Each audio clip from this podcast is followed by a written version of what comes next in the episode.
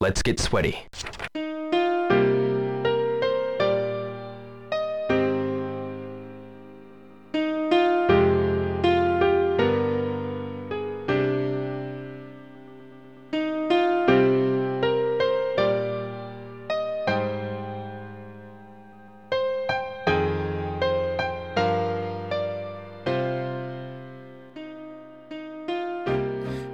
And welcome back to the Shenmue Dojo Show. I am James Brown as always, and I'm joined by Mr. God of War himself, Matthew Oliver. How's it going, Matt? Good man. Although the the, the introduction's wrong because I haven't touched it. I've been playing Sonic Frontiers.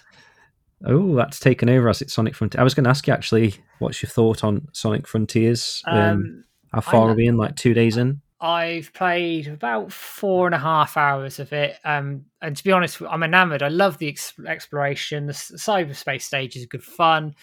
Yes, there's a little bit of it is a bit rough around the edges in some parts, but I would go as far to say it's certainly the best Sonic game since Generations, and I would argue probably the best 3D Sonic game since uh, Adventure Two in my book. I'm really impressed with it. I think it's a really good basis for the Sonic team to move on and hopefully, you know, give us a really stellar title going forward. I'm really impressed. What did you think of it?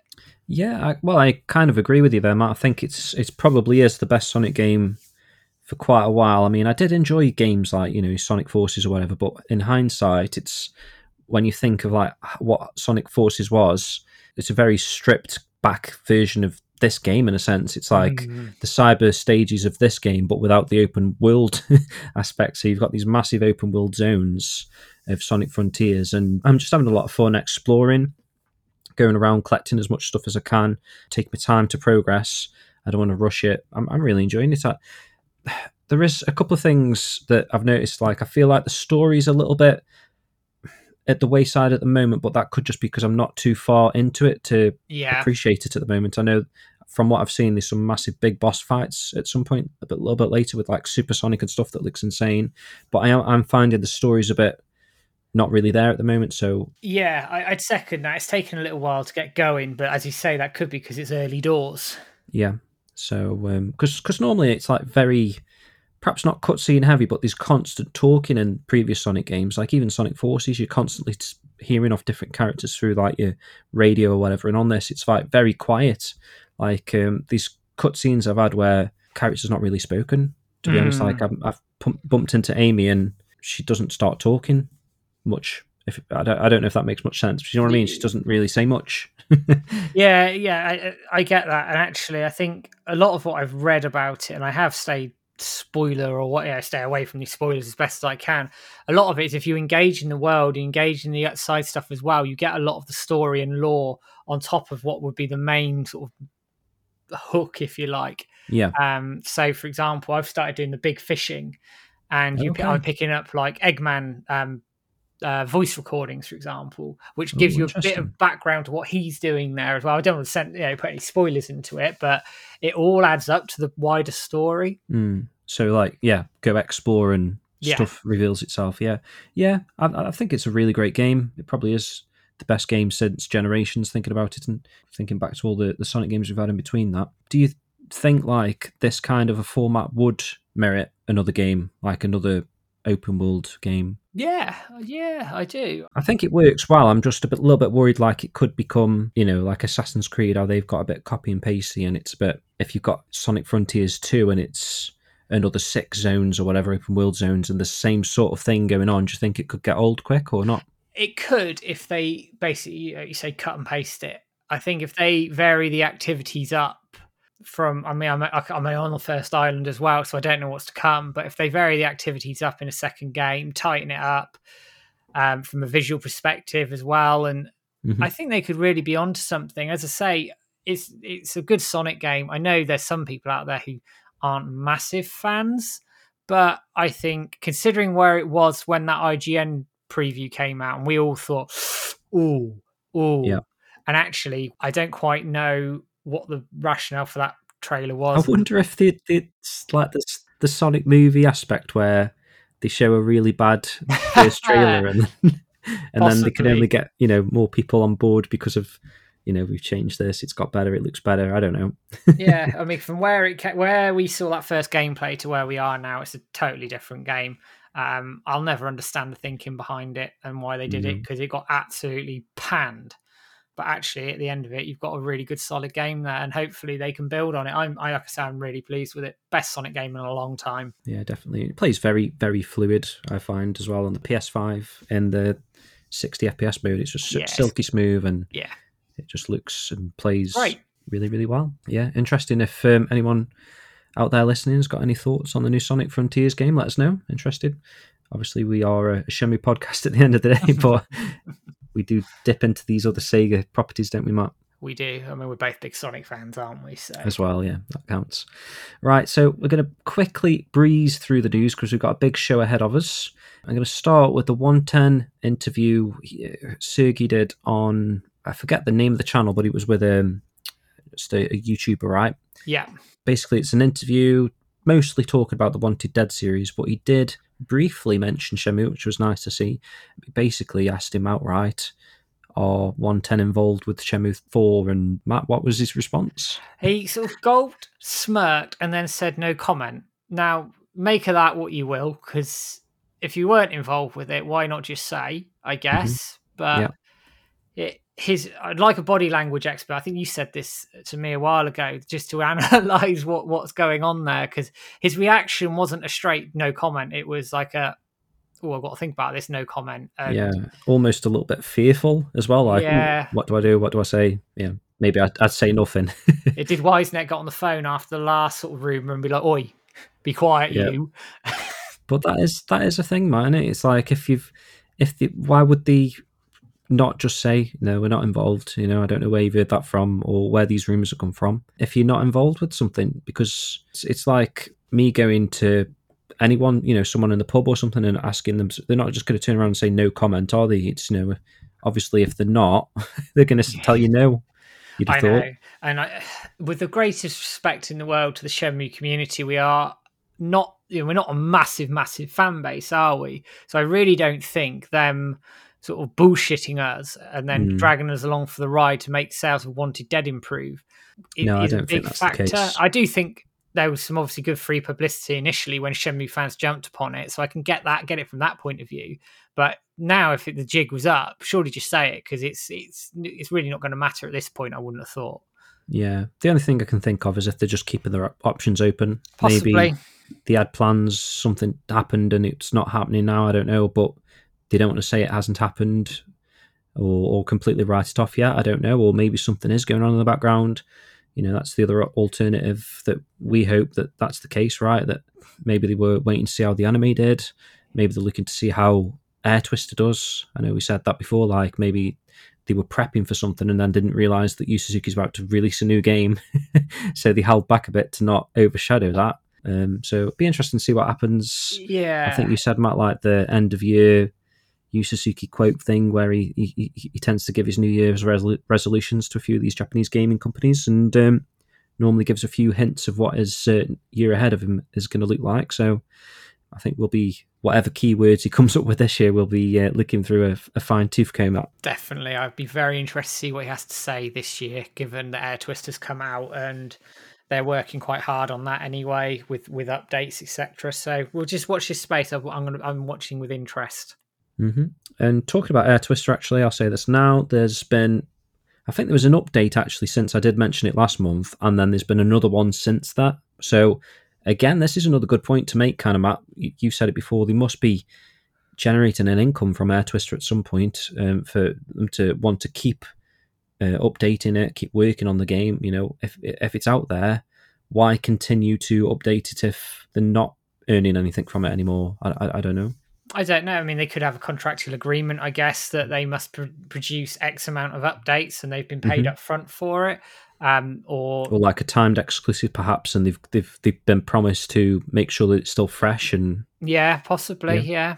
yeah. Um, any number of reasons, but they're clearly working on it, clearly making improvements to it. That is not going to take a whole team of developers to be doing those incremental updates. So it begs the question: what the other lot in Wisenet are doing. Yeah, but they must.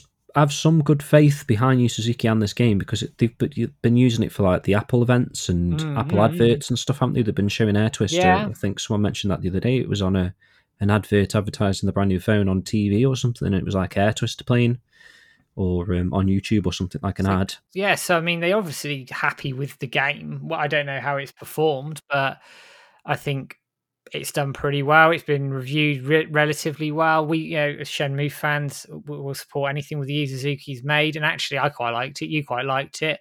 It's a throwback it, yeah. to the old era arcade games. I think it's done quite well for itself, and it's a good solid title. So, and it's, if mm-hmm. it's keep giving WiseNet an income, more power to it.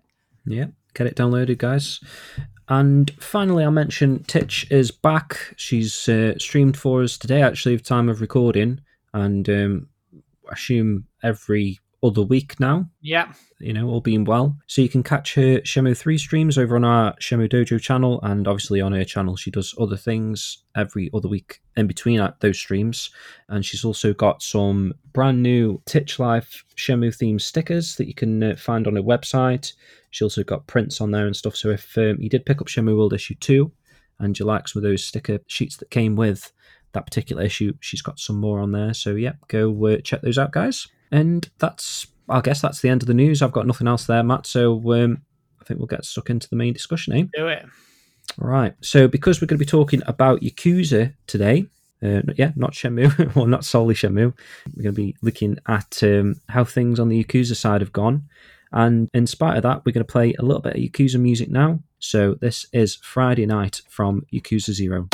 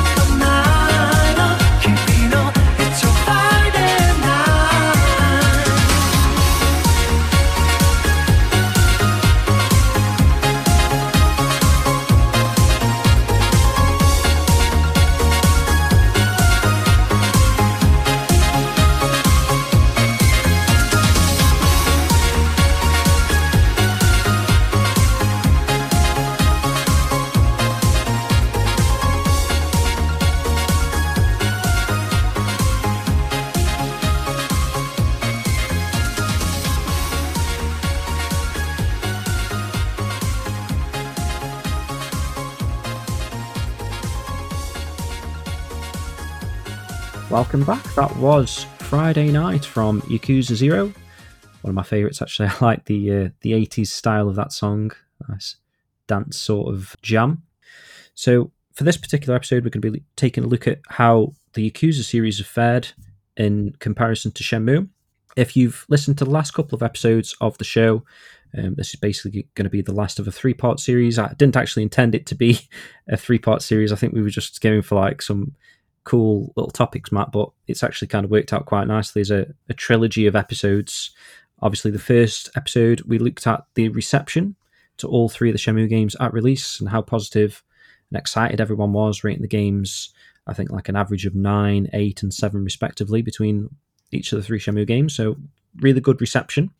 And then for the second part, we looked at all of the hate that Shenmue gets over the years, whether it was justified or uncalled for, mostly uncalled for. and um, we touched on a little bit of the comparisons that people make to Yakuza. So for this actual final part of the three, we want to do just that and compare, you know, things like sales figures. Um, you know, if Shenmue could now take a bit of a leaf out of Yakuza's book in the future, for example. Sounds good. Yeah, sounds good. So we're going to start with Matt. If you want to take us through the Shenmue and Yakuza history, the timeline of events, as it were.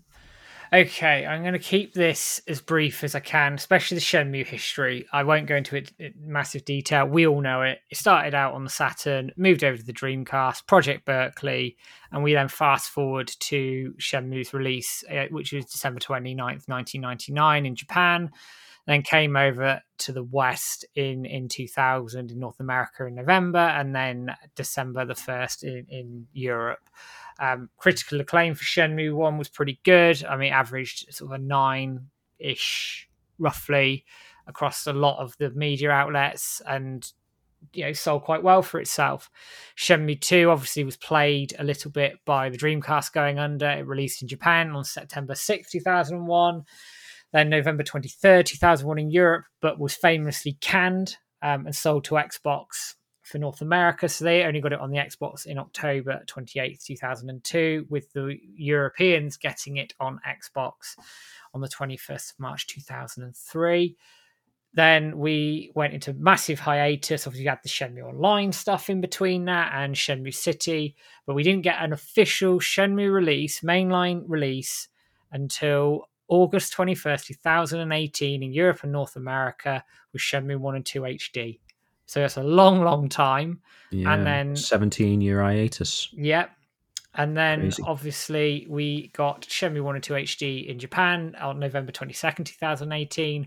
And then the worldwide release of Shenmue 3 on 19th of November 2019. Mm-hmm. So big gap and everything all the way in between it. So in between Shenmue 2, Shenmue 3, and Shenmue HD, the Yakuza series was born it's now called Like a Dragon. They've changed the name. I can't remember why. I'm sure someone mentioned it in a media article somewhere. It's but I- because, Ah, well, the original the original name is that Ryuga Gotoku or whatever, yeah, yeah, and that is like a dragon. So it's always been called like a Ah, dragon, I believe, in Japan. It was never called Yakuza. Like that doesn't translate to Yakuza. It's always been like a dragon, and for some reason, I guess Yakuza was a bit more of a uh, a Western name for the game. I don't know.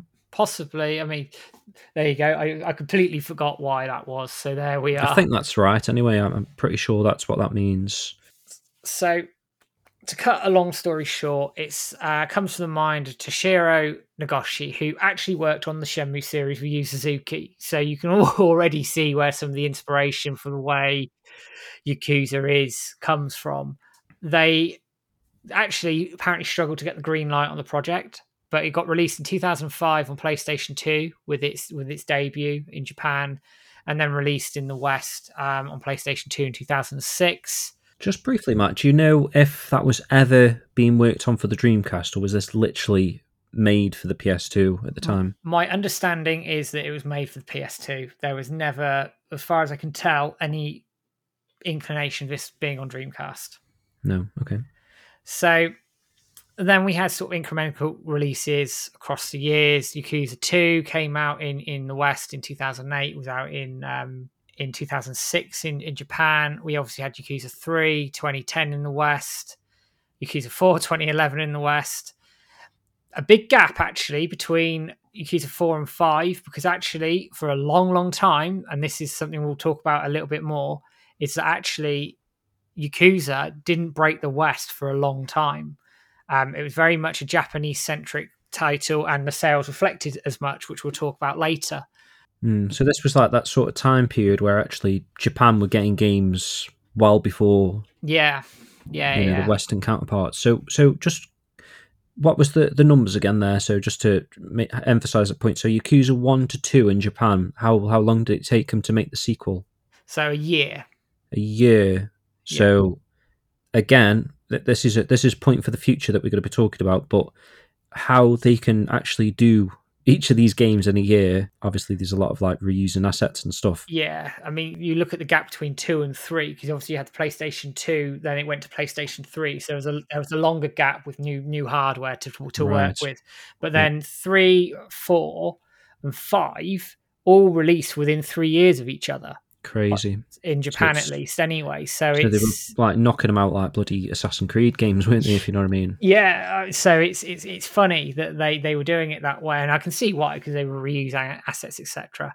But it struggled to break the West, and I and I take this from the PlayStation blog actually that it actually had a cult following, but didn't achieve Western success until 2017 when Yakuza Zero came out, which we you know widely respected as the, the title that broke it over in Yeah. the West.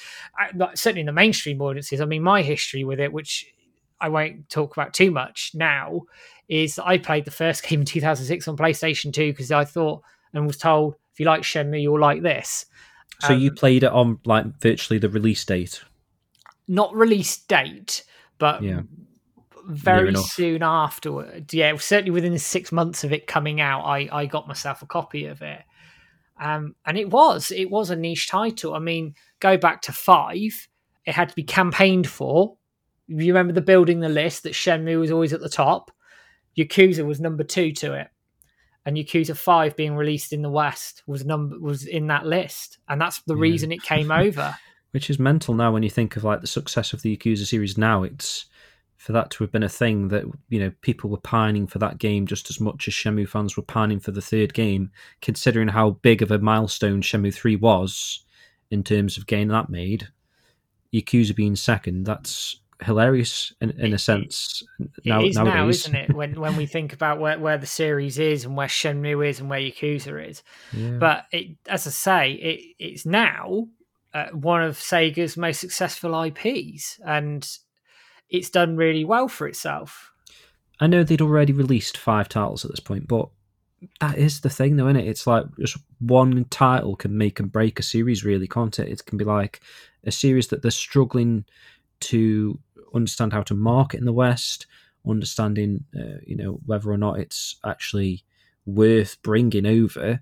That it needs to make that PlayStation list, and then suddenly something happens, um, which we'll talk about when we get to that bit uh, as well, Matt. But the Yakuza Zero you know resurgence of this this franchise and that game made or break it the success they've had from that since no one really batters an eyelid these days if you say oh i'm, I'm picking up the yakuza 6 or something do you know what i mean it's like back in these days it was like yakuza 6 what are you on about? Why are you buying that shit? Or you know why are you buying that weird japanese game? Like these days if you, you're picking that up it's like, oh cool mate. Yeah that's that's a sick game in it that's that's the way that people's mentalities have changed just over a few years period. Yeah, very much so. And I, I don't know whether this was deliberate or not, but they obviously did Kiwami and Kiwami 2 and mm-hmm. 0 all within, again, a two year period of each other. With Kiwami was 2016, according to the schedule I've got in front of me. Zero was 2017, and then Kiwami 2 was 2018. That's striking while the iron's hot. Sort of Yeah, thing, so you've got also a real introduction to these games early on, and then in 2019 they had the remastered collection with three, four, and five. So all of a sudden, you've got a bucket load of these games that you can play, all released within a th- two to three year window of each other, and you can pick them all up from zero and go forward. And people aren't getting left behind, if, if that makes sense. So I think whether this was deliberate planning or not, I don't know. it was a very good, well thought out plan. If it was because Yeah. you know the success from that, and I know they did a lot of like giving them away for free as well on PS Plus. You can pretty much get all games free, can't you? At the moment on Game Pass or whatever, or PS Plus, or they have been They at have, one yeah. point. So that just introduces them to all these brand new people, you know, big audience. I mean, it seems like Sega have really, really marketed this in the past few years. That it's a shame for us that this has happened to the Yakuza series, not the Shenmue series, of course. But it just shows that something can happen to a niche series. Yeah, yeah, absolutely. And we're going to talk sort of talk more into sales and things at the moment, but that that's a very valid point that actually things can happen to a niche series, and it just takes one title to to break it. And what we're trying to do with this episode is be ba- as balanced as we can between the two because we're both me and James we love the Yakuza games. We are big fans of the Yakuza games, and they are excellent games. And we're not going to try and go, "Oh, Yakuza's this; it's not as good as Shenmue." We're trying to balance this out as best we can with with the facts that we've got. Yeah, so I was going to ask you, Matt, what what is your actual history with the Yakuza series then? So, long story short, I got the original on PlayStation 2, probably around six months after after it came out over in the UK. Really enjoyed it. Um, did have, a, I remember playing it thinking it was a little bit restrictive compared to playing Shenmue. But once I got into the story, I thought, yeah, I really like this. I quite enjoyed it. Um, they spent a lot of money on the voice acting for that. Some very famous voice actors. I think Mark Hamill's in it as Goro. Yeah, there is. There is um in that when they westernized it, they did go after some really big. I forgot his name. One of like the mobster guys as well, like from a, you know, these mob films. What's his name? I can't remember, but there's, uh, there's some big famous actors in, in in this in this series. I got um, Yakuza two um, in uh, pretty much on release day in the UK, and I was hooked. Actually, two hooked me on that series. It really did. So then I had three pre-order, got it day one. Yakuza four, got it day one pre-order. I didn't play Dead Souls, didn't particularly interest me. Just wasn't wasn't for me. I didn't play Ishin or any of those uh, feudal feudal Japan type period titles. Although I am getting like a Dragon Ishin next year. Um, that'll be on release day as well. Um, and I, I remember when they announced that Yakuza Five wasn't coming west, and I was pissed about it. I was pissed about it because I really enjoyed the series up to that point. So when they did release it digitally, I got it 2015, and every title since has been day release. I've had it. That's been mainline. So we're talking Yakuza Zero day and date release, got it. Kiwami got both of those. Yakuza Six day and date remaster collection, got that. Uh, Judgment and Lost Judgment again, all on day and date. I yeah, I I'm I really enjoyed the series. i I really really do. Um, it's very different to Shenmue for me but just sort of for anybody who's sitting there thinking, oh, then you know they're not, you know, don't like Yakuza. Pretty much every mainline release I own and have played and really enjoyed. Right, uh, Marlon Brando. ah, that bloody that hell, that's a big name. I'm pretty, pretty sure it was anyway. I just I feel like I remember seeing him as one of the the the, the, the main cast. And I think, like you say, like Mark Hamill was a part of that. So like some really big named actors. They must have thrown quite a lot of money at the time, and mm. I'd, I'd assume that failed in a sense because I'm pretty sure it wasn't as popular in the West as it merited those voice actors, if you know what I mean. No, and I, I do believe it was a deliberate thing to westernize it with Western actors, and it didn't yeah. really do anything for. There was a lot more swearing in it. I remember as well. Like yeah, people picking lot. up on that. Yeah, a lot. Yeah. So for me, I didn't definitely didn't play it in 2006. I can't remember when I first played it, but it must have been after. It's only like recent years in a sense. When when did The Last of Us come out? Was that or maybe that was like 2013? Was it something? Something like that. I can't remember actually. It might have been slightly earlier than that because I got Last of Us on PS4, the sort of the, the souped up one. Not obviously I haven't, I haven't got the latest one for PS5, okay. but yeah. Let me have a look actually because that would tell me. So The Last of Us PS3 release date was yeah 2013. Okay. Yeah. So with the kind of the fanfare that game was getting at that time, I, I, picked up a PS3, and that was literally the first time I'd picked up a PlayStation console because, you know, I was such a Sega fanboy, and I, I didn't want to get into like a, a, Sony console. But that game, for some reason, everyone was going on about it. I thought, you know, well, there's a bundle here, like a PS3. Uh, I think it was 199 pound or something at the time because it was like late in the lifespan. And then I decided to go back and get a PS2. And then because I got a PS2, I was looking at all like the Sega games that I'd missed out, like obviously Yakuza, Yakuza 2. There was a, a Shinobi game on there. Well, there was a Sword of Berserk game as well, like a sequel mm. that was released in Japan. So I was picking up a few of these titles. I gave the first Yakuza game a go. I wasn't really getting into it. I, I, felt like, like you said, like the comparisons to Shenmue, and then actually playing this Yakuza game that came after Shenmue, and the graphics took a massive dip in my in my view. You know, and it was like almost top down. It was like a weird angle, camera angle, um, fixed camera kind of thing. It was like it was really. I was struggling just running around to be honest, and knowing where to go. So it, I didn't get on with the very first Yakuza game on the PS2. But then I believe Yakuza 5 was digital only when it was first released, and it was on PS Plus. So obviously I got my PS3 as well at that time. So I downloaded that, gave that a go, and I really loved it. Like that was probably my first real introduction to proper Yakuza at that point. Playing like the taxi missions kind of reminded me of like you know, like mm. old hmm. school Sega, like a mix between Crazy Taxi and Tokyo Buzz Drive or something. Do you know what I mean? Because obviously, you got to actually drive these taxis according to the rules of the road, of the road like traffic lights and stuff. So yeah, uh, really enjoyed that. And then I think it was Yakuza Zero that came out next.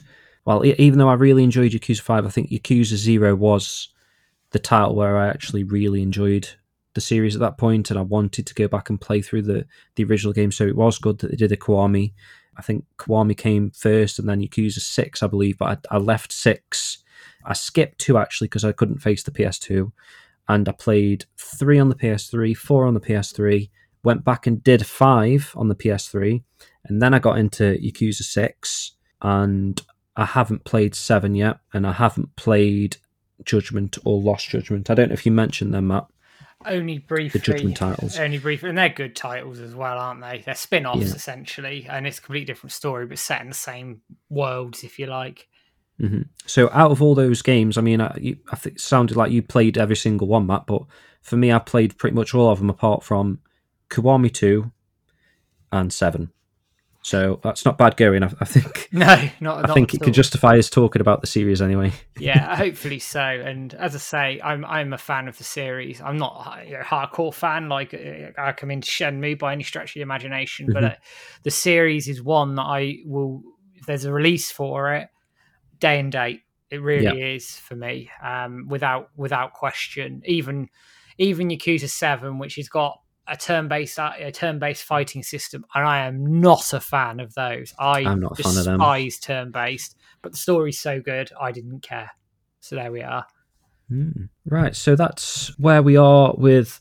Obviously, you know our Shenmue history, but they, that, that's where we are with our Yakuza history. So let's go into these sale figures then, Matt so we can start really comparing Here where things so, went wrong for Shenmue and where things went right, I suppose, for Yakuza. Yeah, I, first and foremost, before I actually go into these numbers, I've got some thank yous to, to make first and foremost. Uh, the biggest one is to the Yakuza community group, Yakuza fan, um, Yak fan on Twitter. If you want to give them a follow, I reached out to them as as the experts in this field, shall we say, because I know bugger all about Yakuza outside of playing the games. So I reached out to them and they were very, very kind and did a bunch of research around sales and numbers for me. So this is their their work around Yakuza sales, etc. I will caveat a few things that I'm about to talk about when I come to them with inaccuracies and other bits and pieces, and it's some of it is best guesswork, but mm-hmm. hopefully mm-hmm. it gives a flavour of where we are going with it essentially if that if that makes sense to everybody um yep. so shenmue sales we know hands down that shenmue 1 did sales of around 1.18 to 1.2 million sales with a breakdown of mostly in japan although they said about 0.38 million in japan uh, over half a million in North America. So that was the, the best location, wasn't yeah, it? Yeah, it was the best location uh, just under quarter of a million in Europe, and it was the 95th highest selling game for 2000 in the UK, but it was only out for four weeks. So it's not bad going to break the top 100 in in um in that time. Yeah, because it came out, was it late or mid November, something like that? It was, I think, early. What was the date I said? I go back up to my. I should know this. First of December. First December. Okay, so, so that's where you've got your four weeks from. Yeah. Okay. Crazy then, yeah. So it broke the top 100. So you think how many games were released in the UK? Yeah, it broke top the year of 2000. Um, obviously, you're talking that that would include. Would that include PS2? No, it wouldn't. Would it? No, it wouldn't. Wouldn't have been there. Or it would. Wow, PS2 was out, wasn't it? at that Was point. it out? It was out, Okay. but it was very early in its life cycle. Yeah. So mainly, what you're thinking then would that be Nintendo 64 and PS One? Then yeah, would be up mo- most mostly, yeah. So I think it's, but it's done quite Okay. well at the end of the day to break the top hundred. That's sort of the height of Shenmue sales, if you like, because everywhere else it's very much a drop off, which I'll talk about a little bit in a moment. And if you sort of compare that to the first Yakuza game, which shipped in 2005 over in Japan and 2006 in the West, Shenmue outsold, outsold it. And the breakdown I've got here, again, this is as accurate numbers as we can get at this point. This is for Yakuza One, right? The Yakuza One, the original Yeah. release on PS2, uh, it sold just under a uh, three quarters of a million in Japan, and Three quarters of a million in, in Japan, Japan. Yeah. and yep. then everywhere else, it sold just under sixty thousand copies. Ooh. Apparently, um, a, a caveat to the numbers because obviously this this is as best as we can have. So it did around hmm. eight hundred thousand total. So there's a Everywhere else. yeah, like in total, yeah. So eight hundred thousand total across the Oh, whole 800 world, T- Oh shit! Yeah, I see what With- you're saying. Yeah. with with the majority of that in Japan. So So actually, America was 300k according to this. America was naught it was th- thirty thousand. 30,000 copies in America. Yep, to, In 20 Europe was 20,000. 20,000 in Europe and about ten thousand everywhere else. It was very much Japan centric.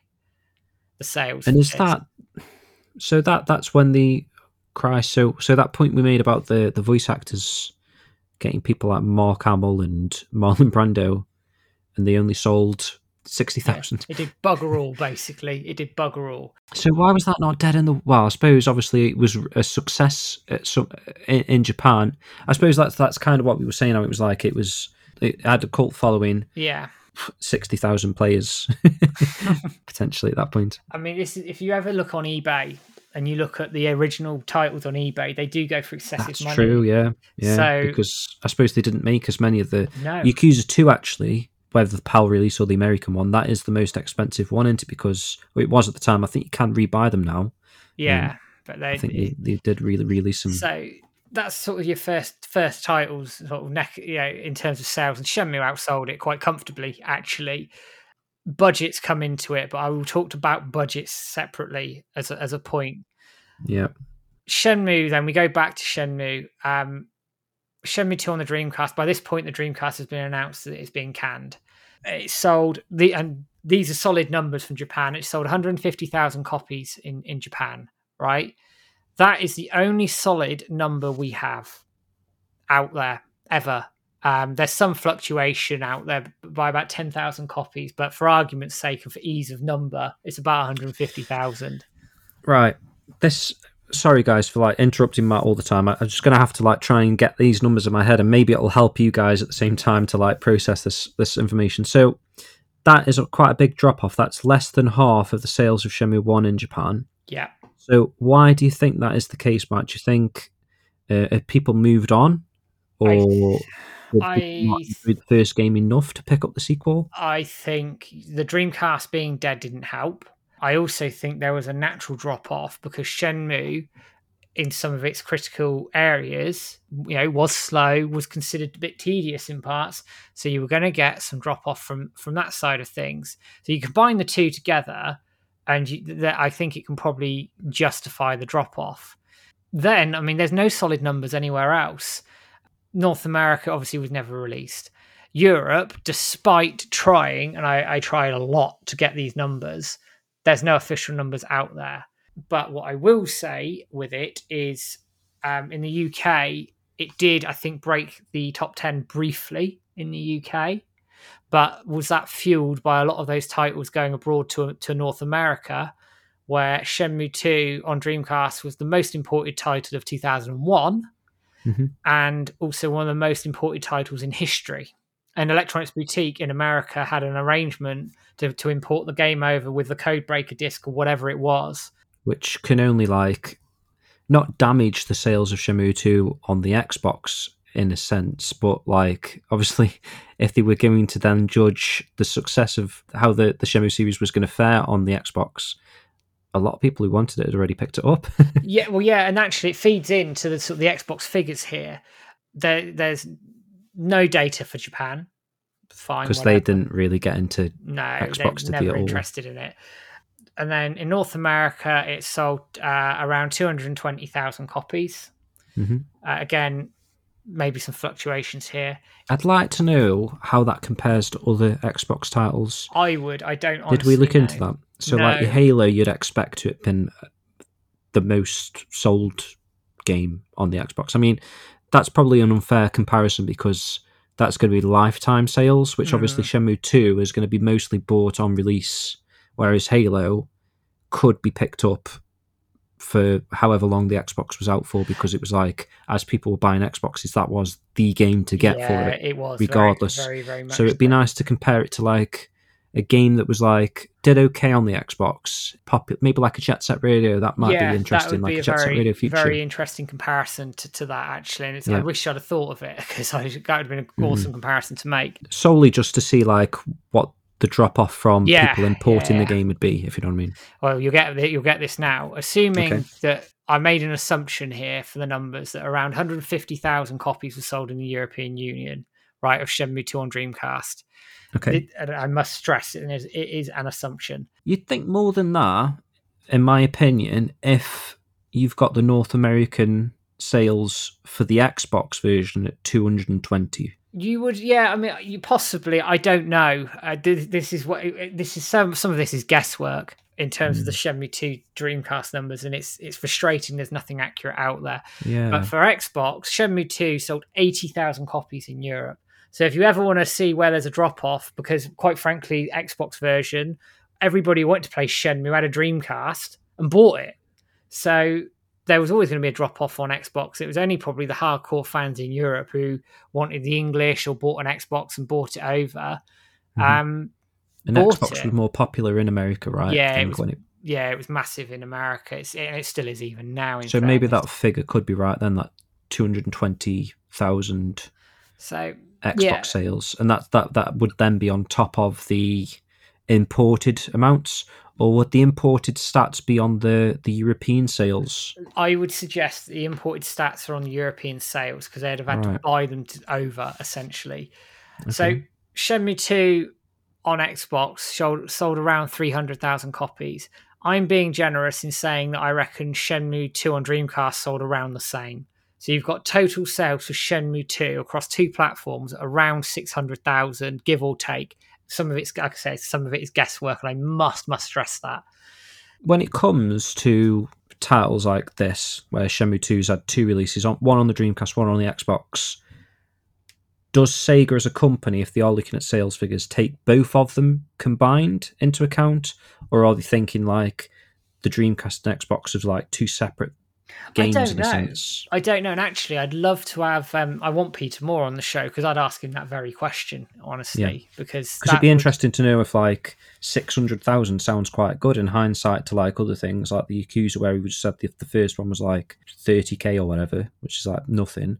Six hundred thousand sounds a lot, doesn't it? Combined, but if they are looking at the how well it needs to perform on the Xbox to then continue the series, and it, it obviously failed. And I expect it, it had certain metrics on Xbox that weren't met. That said, though, as a side point, it was announced as being made on the Sega Europe website, and Nathan Gargas, twenty four Nathan, has given me the screenshot of that from back in the day. So Sega Europe confirmed that Shenmue three was coming back then. So God knows what happened there. Anyway, I'll, I'll that leave would that. be for Xbox. I presumably, yeah. So we go and sort of compare this to Yakuza 2. So in Japan, um, it had sales of around um, 840,000 in Japan. So it, it had an increase. Uh, North America, around 50,000 copies. Europe, 40,000 copies. Other territories, 160,000, totaling 1.09 million copies sold. So it actually sold more than the first game. Okay, and actually more to Europe and North America as well. Yeah, a slight Okay. slight increases on that, but again, Still not much though, actually. no, and it's very much Japan centric at this point. Again, it's very very centralized in Japan, so you can sort of understand and see where later on they almost didn't bother with the West with it, I guess, because of the sales that were coming out. Then obviously we we sort of go well into lots of Yakuza games and not very much Shenmue at this point. But I'll give a little bit of comparison for Shenmue One and Two HD and Shenmue Three is what we, what figures we know are out there because it'll bring me on to my next point around these sales at least. So Shenmue 1 and 2, now these are taken from VG charts. There's always inaccuracies with VG charts, and they only had figures going up to um, 340,000 sold worldwide for PlayStation 4 and Xbox. And that was they what they're calling lifetime sales, but their their whole figures just stopped recording at that point. And I would argue that there's more out there on both of those platforms and including PC now. And we know Sega were happy with it. If you include Steam Spy, Steam DB, again, in, inaccurate because the tracking's not great. You're looking at around 60,000 ish copies potentially on PC to 100,000 copies on PC, roughly. It, like I mm-hmm. say, the tracking's inaccurate. It could be higher, it could be lower. Well, you think like on Steam, there's been some really, really cheap sales. You mm. would assume that people would pick them up and you, perhaps you not even so. touch them. You know, like how you buy games and don't play them. Yeah, yeah, to yeah. Steam. I'm pretty sure a lot of people have had that sort of. Um, well, there's a word for it. I can't think of it, but it's like where you just buy something and never play it. It's like very easy to do on something like Steam, where you can pick up a lot of PC games for like a quid or a couple of quid, and if these websites and these trackers are taken into account, like when people earn an achievement or when you know they press start on a game and they're not even loading these games, obviously State Sega's still getting a sale somewhere, but it's not tracking them. Yeah, yeah. I would think it's reasonable, reasonable to think that the HD collection did around four hundred to five hundred thousand sales overall across the three platforms right as of now again, I don't have anything accurate to, to, to back this up other than sort of making a reasonable assumption based on the figures that I've got in front of me, essentially. I know we're going to get into budgets in a little bit, Matt, but was there ever a budget announced for essentially a remaster? Like, it can't have cost that much. No, there was nothing. Remaster. Nothing and they went for like a, a third party company with like mm. D3T and, you know, kind of rushed them as well. But then I, I don't know, maybe the maybe they did put a bit of money into it because obviously they were doing a full on remake at one point. Maybe, yeah, so. yeah, I don't know. There was nothing ever announced mm. formally, but that Sega were happy with the sales of it, and I reckon it must have turned some sort of profit if they were happy with it. So yeah. we're obviously we don't know categorically, and it's a shame, but we have to go on what's out there. Shenmue three. Now the sales for this we know probably weren't where everybody wanted them to be. I've got week one totals for Shenmue three, but anything beyond that is is wild guessing, quite frankly. I've got a point to make on sales. I don't think the fucking price that they gave the RRP of the game, at least over here, I don't know what it was worldwide, but it was like fifty quid on release, wasn't it? It was um, expensive, um, wasn't it? Shenmue a, around around other titles that were popular as well, like releasing somewhat in was it Red Dead Redemption Two territory or something like that? Call of Duty territory as well. Yeah, I mean, I think sales wise, I think you have got to take those things into account. Definitely, I don't know what they were thinking. Not not so much the release date. That's okay because obviously it had been delayed a few times, but releasing it at a fifty pound, I don't know. I thought it was too high and I think you've you've been quite an advocate, James. I remember lots of conversations we've had. You said, you know, it should have been more like 35, 40 on release. I've got the mentality where if something's, especially a game like this, where it's a niche series, and they want people to make a decision to pick it up and play it, I think you you I don't know if they, they were thinking like we just need to recoup as much money as possible, so sell it at fifty. You know, if we get hundred thousand sales, that's good or whatever. It's you know, you want those sales to be fifty pound a time. Mm-hmm. But I'm under the, the mentality if you sell it a bit cheaper, like like you just said, thirty five quid, and two hundred thousand people pick it up, you've made more money yeah. and you know you've got more players there for future who, installments etc for future installments yeah, yeah it just yeah, makes more sense to me. It, it was a weird one and I, I do think it was probably too high. Week one total sales from the numbers that we had available and these were taken off our forums which include the united kingdom japan spain somewhere else um, had Shenmue 3 week one total sales at 96,360 It was 18,000 sales in Japan week one. It was the highest new entry of games uh, on the games chart at that point. In the UK, we know it sold half of what the re releases did upon release on the first week. We also know there were 70,000 backer copies out there, which are bound sure to have had an impact on on sales because you know not Yep.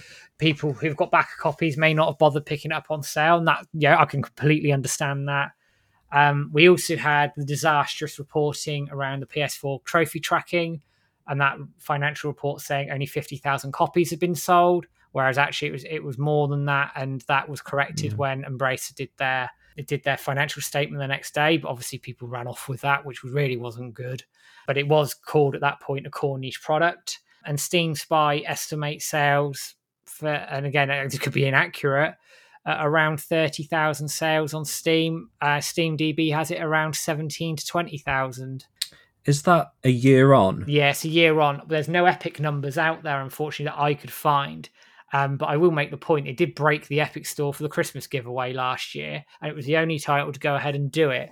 See, the epic thing is where we kind of need to kind of know what's going on there because sales figures for that would be nice to know, obviously. And if when it is free on Epic, is that included in sales? Like, people downloading that, does that count as a sale? I, I, does that count as a sale in general when stuff's on PS Plus and stuff? I, don't understand how that works. I don't know whether how, how those fees work, and somebody you know, who's listening to this or watching this could could probably um, educate me on that, and I'm happy to listen because I really don't know. But I suppose my point being with this is we don't have accurate figures for Shenmue 3, but I, I can honestly say it probably didn't sell as well as we expected.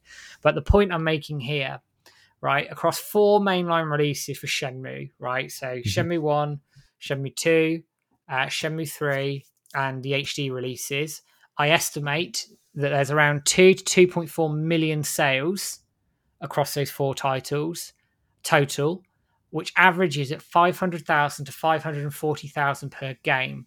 Now, that would say it is a niche franchise. Let's not beat around the bush here. And you you said Shenmue One was a million as well, wasn't yeah, it? so it makes up the bulk of that, which Mm. is a little bit worrying in some aspects. And you can see from a from a business point of view that you're not going to necessarily chuck in a shed load of money when you've got average sales around half a million.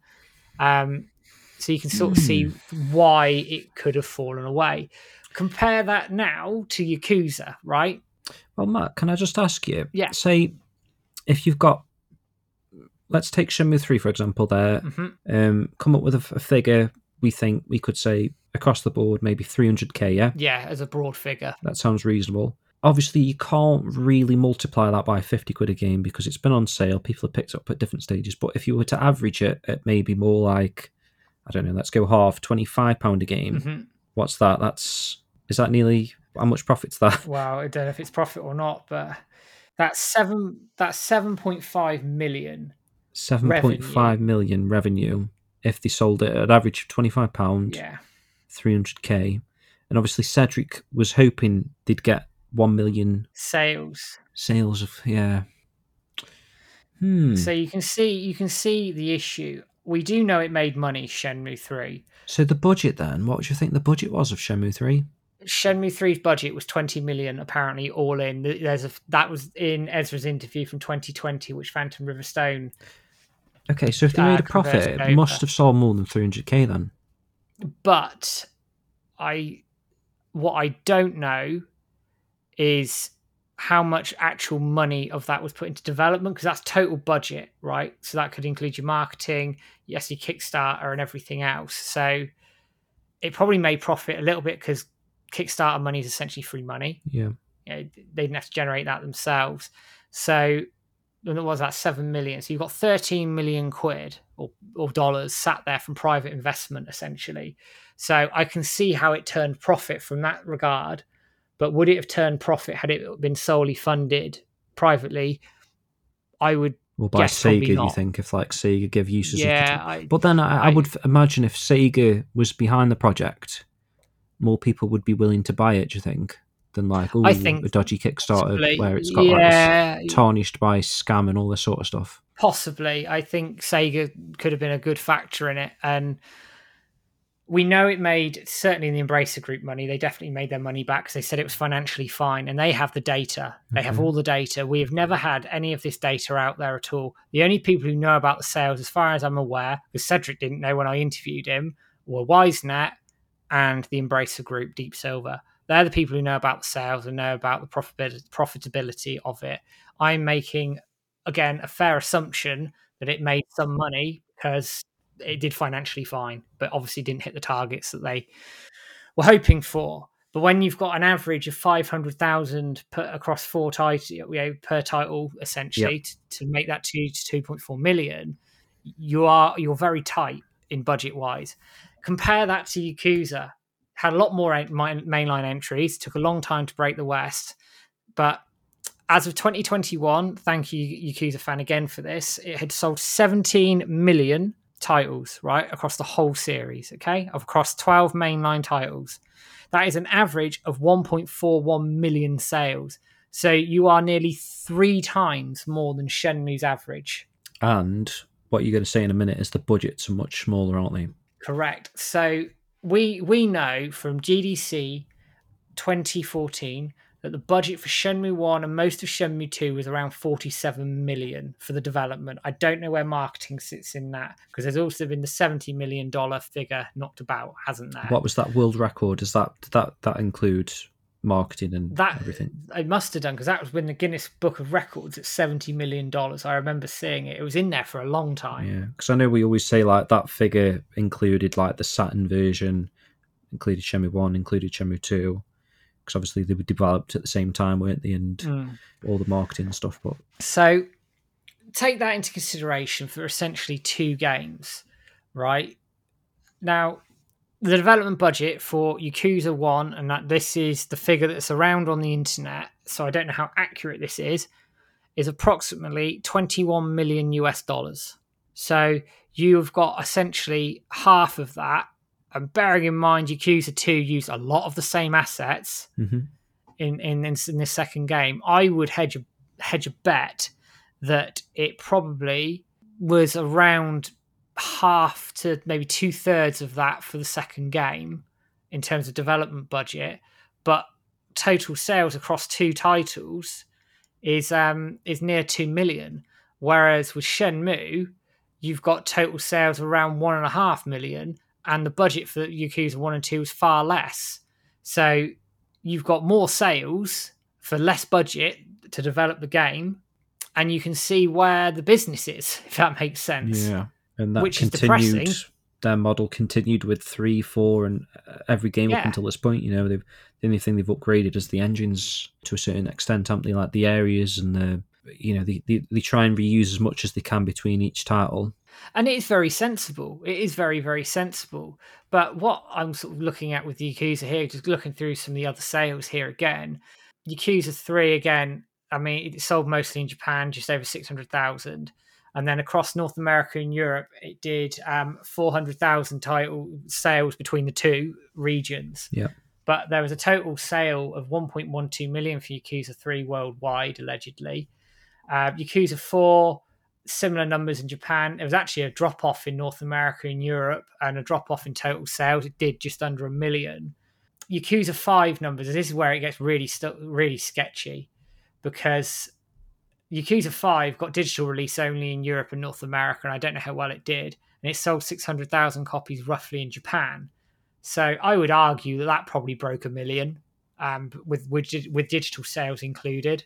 If I had to have a guess at it, and then Yakuza Zero, which is the one that broke it, and the one that really sort of turned this title around in terms of the Western audiences.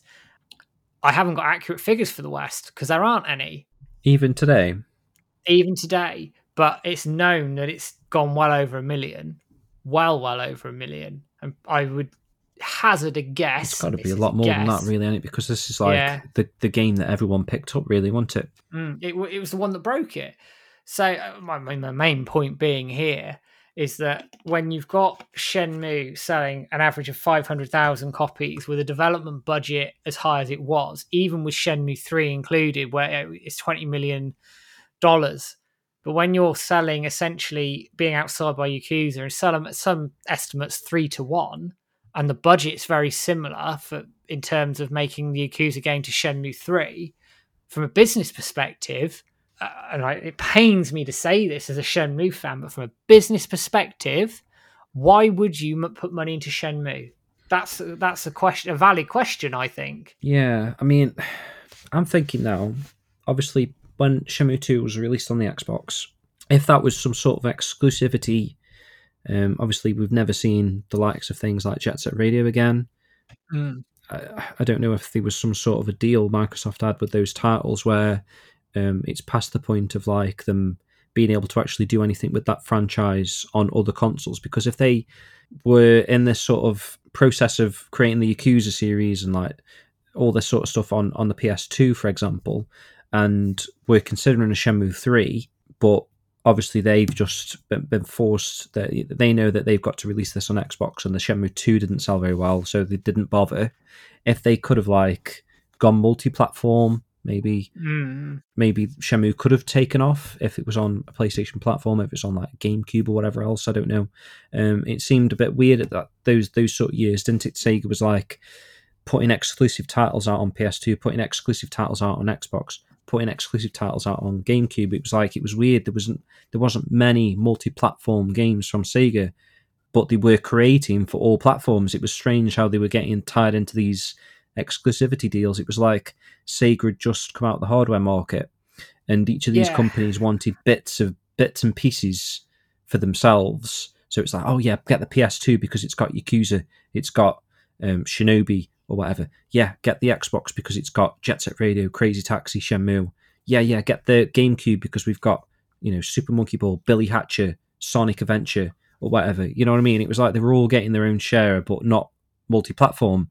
So I'd I'd be interested if like they hadn't gone down that sort of route, whether they could have like considered putting Shenmue on a different console and then it would have taken off. I don't know.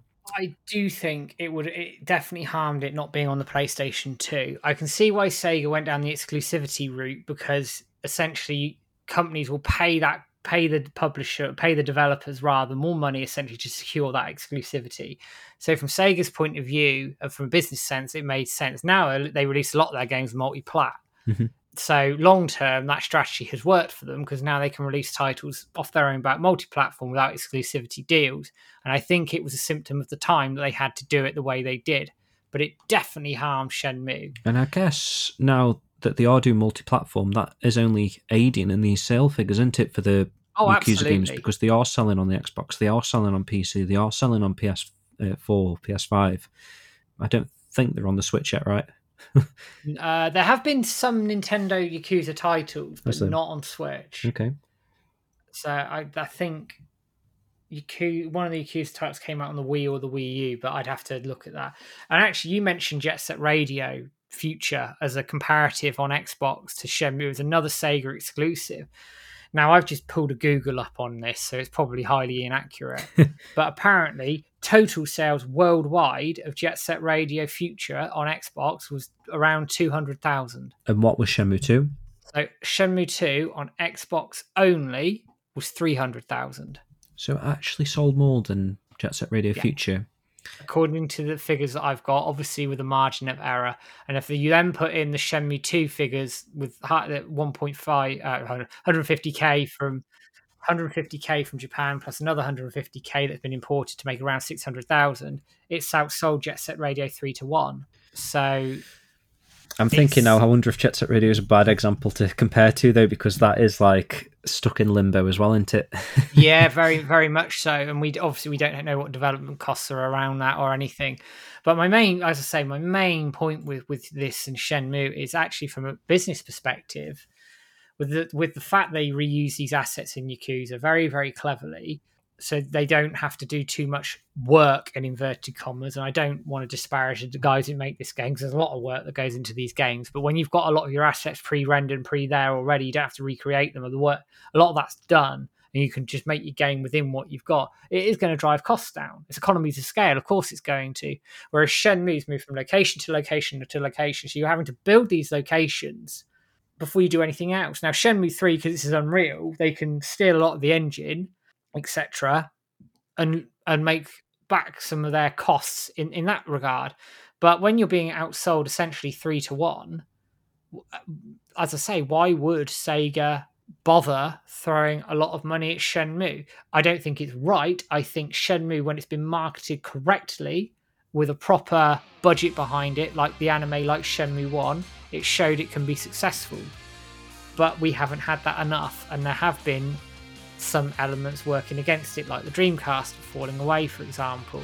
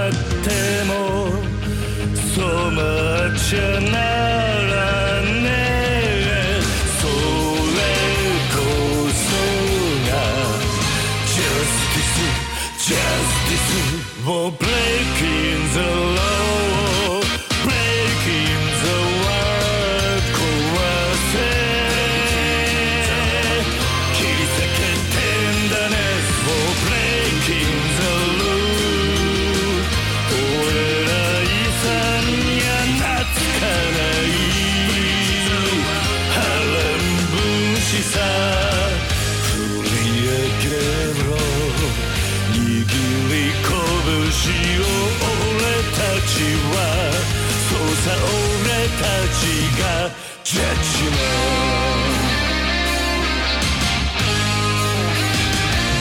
ジャッジメン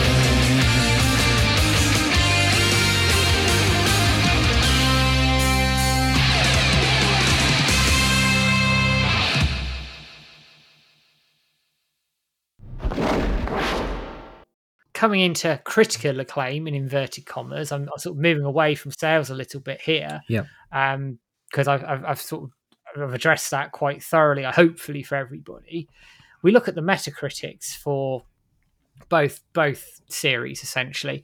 So for, for the benefit of everybody here, and I, what I might do, quite frankly, is I might release the word document research I've got if people want to read it. Yeah, I think a lot of like the sales figures and stuff. It's like me trying to process when you're reading out all the coun- countries mm. and the numbers and like trying to f- process them and compare them. I think that might be quite a helpful map. and it helps for me because I, I like a number. I just I do. It's the way I operate. So Shenmue Metacritic. So what I've done here is I've taken the average of the hi- like the- basically the highest rating for each title, then divided that by the number of releases that are out there. Okay. So Shenmue for the one, two, three, four, five titles that it had um, that I had access to has a series average of eighty point seven five on Metacritic. So an Hmm. eight out of ten, basically. And that includes Shenmue 3, It includes which Shenmue everyone 3 says, uh, with a sixty nine. yeah, it's supposed to be a, a bad game and no one rates it highly or whatever. Even with It's Shenmue 7 out of 3, 10 which is, yeah, a 7 out of 10, it um, doesn't really sting the average too much, does it? Because you've got Shenmue 1, you've got here is like a, a, nav- a 91 average, which is like really Yeah. high. Shenmue 2, really high, actually, 88. Xbox lowers it a little bit to the 80. Um, I suppose people are just saying like the improvements from Dreamcast didn't warrant warrant Yeah, yeah, yeah. you know bigger score, and then Shenmue 369, which is like you say a seven out of ten. One and two re-releases again. Obviously, weren't remakes. Remakes may have you know maybe hit your nineties again if they were great remake remakes, but obviously they were just ports, and Mm. then people judge how well the ports were on the score. So even though Shenmue One was ninety one back in the day, it's a, a seventy six score for the these two titles, which is kind of funny how they do that, isn't it? Like they don't judge the games themselves; they judge this particular release, which I guess is the right way of doing it. It's just it's strange when you're getting two games like the first Mm. one's ninety one, the second one's eighty eight, and combine the seventy six doesn't make sense. But I, I do I do get the reason behind that. Yeah, I, I get the rationale behind it, and and we know the re-releases were played with issues as well, so I can Yeah. I can see where that drop off has come from. But it's not something that I would look at and go, "Oh my god, that's that's Shenmue been shat on." It's it's not. It's I think it's relatively fair. We go to Yakuza, right? Now the first four Yakuza series in the entries in the Yakuza series were hitting around the mid to high seventies. So Yakuza one was seventy five, two was seventy seven, three was seventy nine, uh, four was seventy eight. Is that just Western scores? That's wherever the reviews have come from that have submitted to the Metacritics. It could be Western reviews, it could be Japanese reviews. Okay. Um, it's just the average, and I know Metacritic attaches weighting to certain bits, but it was the only access I had to all the titles. So I know OpenCritic doesn't doesn't do that weighting system, so the results might be slightly different. But this, as I say, this gives me a comparative to use. Okay. Okay. So that sort of just puts that in context a little bit. The, the, Yakuza average is hit by the first four titles in some Started off slow, kind of. It's still seven out of ten games. Yeah, very much so. And, and I enjoyed every single one of them. And it Sega bits, he turned around and said, the best games are 10 out of 10, but your favourite games are the 7 out of 10s. Yeah, There we go. I love that quote. I love that quote. It's really good. And then after Yakuza 5 and onwards, you're in the high 80s into the 90s generally, and you have a series average across the mainline releases of 77.41. So it's a very, very high, touching an 8, but it has been hit quite hard by those four titles that were in the mid 70s. Why do you think that was, Matt? Do you think people didn't get on with the game, or they were? I don't want to say just bad games because obviously they're not. But I think probably misunderstood. Um, not quite, especially because with Western reviews and, and, and titles as well. I just don't think it quite. The West didn't get it. That's the thing. I don't think it got. We got it. I did because I loved it when it was on the PlayStation, and you picked it up and got into it as well. But I just don't think it quite hit the heights that maybe they were looking for. And as I say, Yakuza 5 took a long time to come over here and it was digital only. It's only had a sort of a physical release in inverted commas with the um the Yakuza collection. That's just an empty PS3 empty case. box, yeah, yeah, because Made they, they didn't um, didn't trust it enough to, to do a physical at the time. Yeah, I. I- I do find like a lot of people are a lot more into games these days that are weird, wacky from Japan. They're, they're a lot more popular than they probably were between this Yakuza one and four. That sort of time period where people were set in the ways, at least in the the, the Western environment. It's possibly why you know people turned away from Shenmue as well because it was like a strange Japan simulator kind of a, a game, Yeah. which maybe people are a bit more open to these days. Yeah, possibly, and it will, we'll come on to gameplay in, in a second and sort of how potentially Shenmue can move forward. But I'm, I'm just looking again at budgets as well. I mean, the the Yakuza Zero had a budget allegedly of thirty million dollars, right? So it had more of a budget than than Shenmue Three, for example. Mhm. Um, Is that because of a new engine? yeah, and I, I think it might be one of the first Dragon titles, if memory serves me correctly. But someone can correct me if I'm wrong. By all means, I'm happy to hold my hands up to that. But when you're then selling well in excess of a million copies, probably at full price or not far off of it by the looks of it, um, your profit profitability is, is through the roof. So even though the development cost was a bit more, you're still making your money. And then if you're using that engine again, you're going to make more money, and it pays for itself. And I Mm-hmm. what I suppose is a little frustrating for me is that Shenmue they had designed that engine to be reused. Obviously, it never really was outside the Shenmue game. So would they have recouped some of the Shenmue development costs through other games, through the other engines, etc.? Po- possibly. Yeah. Is it f- unfair to like judge Shenmue on the budget when they had plans to use that budget for other things in a sense? Uh, maybe, but I think Mm. the cold hard fact of it is that it just didn't, from what we can see from the numbers that I've gone through, do well enough from from a sales perspective. It reviewed quite well. We, and it's actually technically reviewed higher than the Yakuza series overall, based on the Metacritics. Yes, I know there's more Yakuza titles out there than Shenmue titles. So if you get a higher title, a higher score for Shenmue, it's going to impact that number a lot more than it would, you know, Yakuza, which had more titles, etc. So, but it has generally reviewed higher, but obviously it hasn't had the sales success that they wanted. And then I think you, you just touched on this, James, is is is the gameplay. There are some similarities to Shenmue, aren't there? And and Yakuza, both set in Japan with a Japanese protagonist, although obviously Ryo goes to goes to China. You have open world to explore. There's fighting and there's mini games to a point, but then there's some very big differences. And I would argue that actually Shenmue was what like we know it was well ahead of its time, and it probably took Yakuza till around Yakuza three or four to catch up to Shenmue in terms of what it was doing in terms of its wider interactivity in the world, like your Mhm. mini games and your side quests and all that sort of stuff. It took a long time for it to catch up to Shenmue in that regard, and I do think Shenmue suffered for it because Shenmue's all about, to the average player at least, it's your world building. It's more than just Ryo's story. Whereas Yakuza, I think, set itself up had that had that balance certainly that, that is now working, where it's got a world that's relatively open, but really goes in on the story quite hard and is very action packed and moves things forward at a different pace. I mean, I don't know what your thoughts are on it. Yeah, well, I think we mentioned it before. Gameplay wise, you can see the similarities, can't you? Because it's set in Japan. Ryo's running around his small part of Japan. Uh, Kiryu's running around his small part of Japan. Both cities, to a certain extent, it it just falls apart from that very very quickly. You know, you've got some points here where you know Shenmue does have voices for every single NPC. You can go back to NPCs that aren't even like contributing to the story at that point, and they've still got different and unique things to say. Whereas Yakuza's a lot of like text based. Yeah. Um, so obviously that is part of the budget and a certain thing as well. I think that is probably to Shenmue's sort of detriment that every time they do do a new game like a Shenmue three or you know back in the day one and two, they were ha- having to like create a whole game in a sense. I know they had the engine from one and two to, to and, and, and they'd already worked on them in tandem anyway. We know that, but what I mean is like each area is a unique area, whereas like Mm. a lot of the Yakuza titles are set in the, the same sort of two areas, aren't they? Like yeah, um, Kamurocho. So they've already got how the city lays out.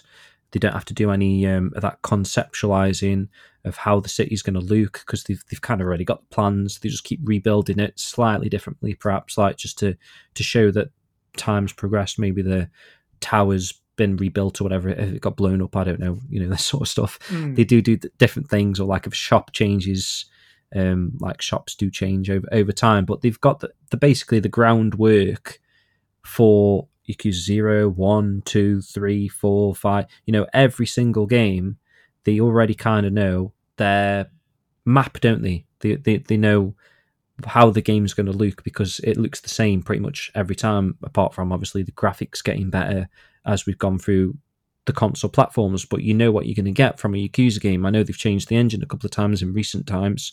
I think they, they did really shake it up a bit with this turn based mechanic that they're kind of continuing in some of these new titles that are coming out out next year, Matt, or at least perhaps Yakuza 8. Yeah. Um, obviously, they're trying to freshen it up a bit to keep the gameplay fresh, I suppose.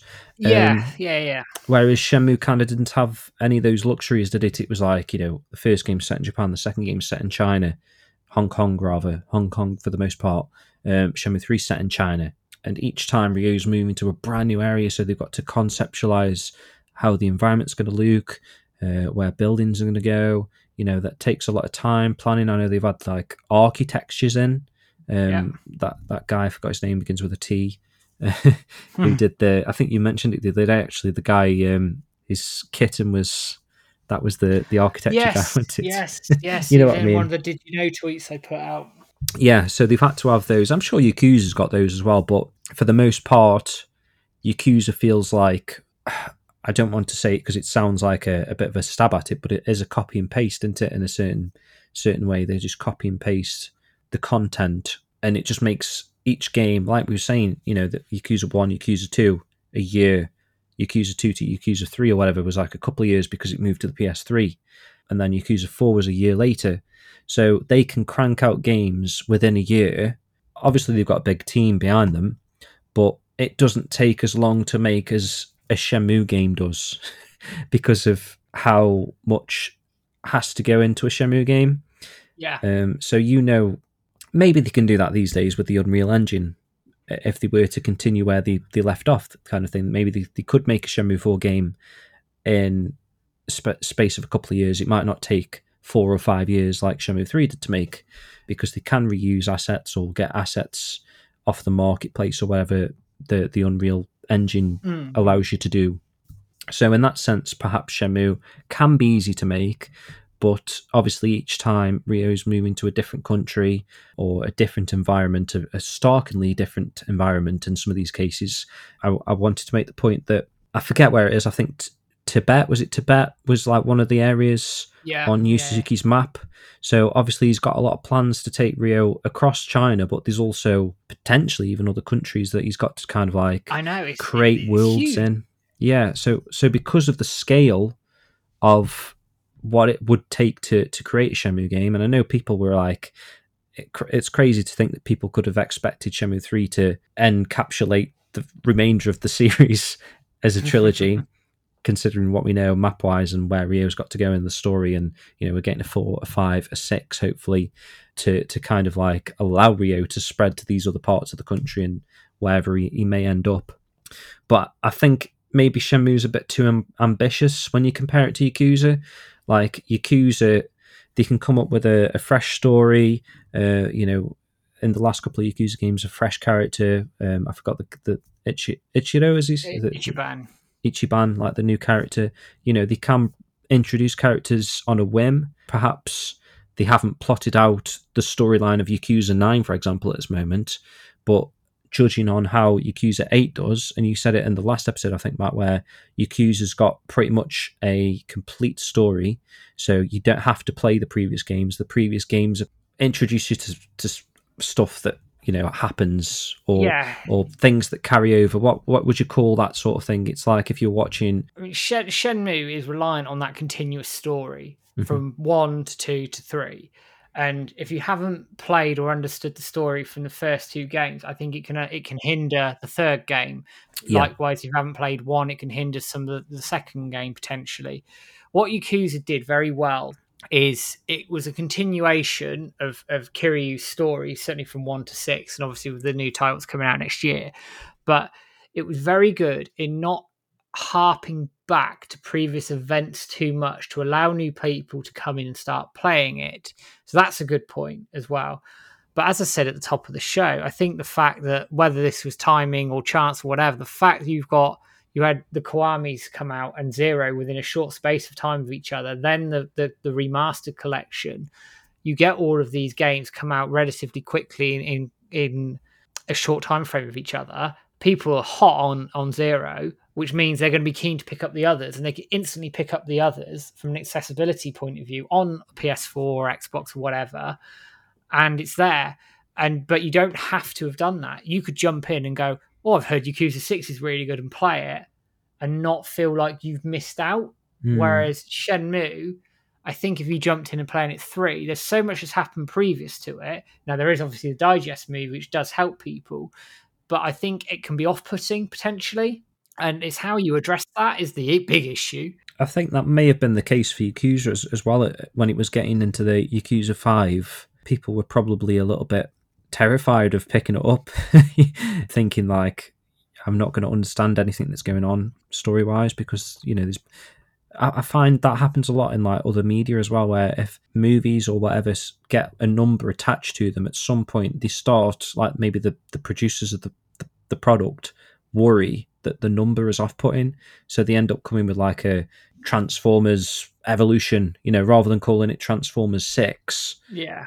You know, they, they come up with like a tagline to try and like think like, oh, you know, this must be a separate story. I'll get into this, but like a number might put them off. So kind of Sega, are you, you were saying there is they did a really smart thing where they came out with this Yakuza Zero model and it's kind of like a, a, refresh on the series then. People are like oh yakuza zero. Okay you know let's give this a go because this is like a starting point. And then you said like because of that the took the the bull by the horns or whatever and did a, a yakuza 1 kiwami 2 kiwami uh, remaster collection 3 4 and 5 you know quickly people are up to date. Even yeah. you know even if the stories weren't essentially a follow on to a certain extent you know very thin follows on um, it's just following Kiryu's journey as, as as he ages, but each each game has its own condensed story in a sense. So you didn't need to do it that way, but they they decided to like quickly push out all the titles like that and and get it to the, a point where people are caught up.